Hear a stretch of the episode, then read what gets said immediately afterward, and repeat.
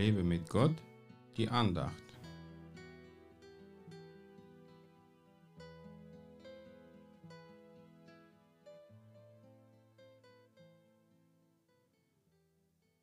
Und der Friede Gottes, der allen Verstand übersteigt, wird eure Herzen und eure Gedanken bewahren in Christus Jesus. Philippa 4, Vers 7. Neulich wurde ich beschuldigt, dass ich den Verstand, den Gott mir gegeben hat, nicht nutzen würde, weil ich der Medizinwissenschaft misstraue. Ich habe aber den Frieden Gottes in mir, der allen Verstand übersteigt.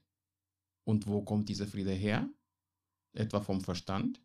Nein, diesen Frieden kann nur der Geist Gottes geben, der in uns wohnt. Und er ist sozusagen meine höhere Instanz, was das Denken betrifft.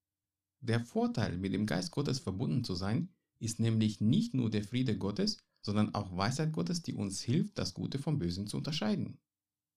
Dass ich mich mehr auf Gott als auf menschlichen Fortschritt verlasse, bedeutet nicht, dass ich ohne Verstand bin oder den nicht nutzen würde, sondern eher andersrum. Ich nutze meinen Verstand unter der Leitung des Heiligen Geistes, der mir hilft, die richtige Entscheidung zu treffen.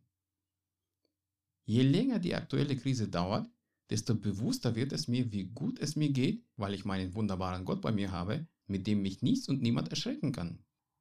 Auf Gott verlasse ich mich von ganzem Herzen und mit meinem ganzen Verstand. Er hat mich noch nie im Stich gelassen.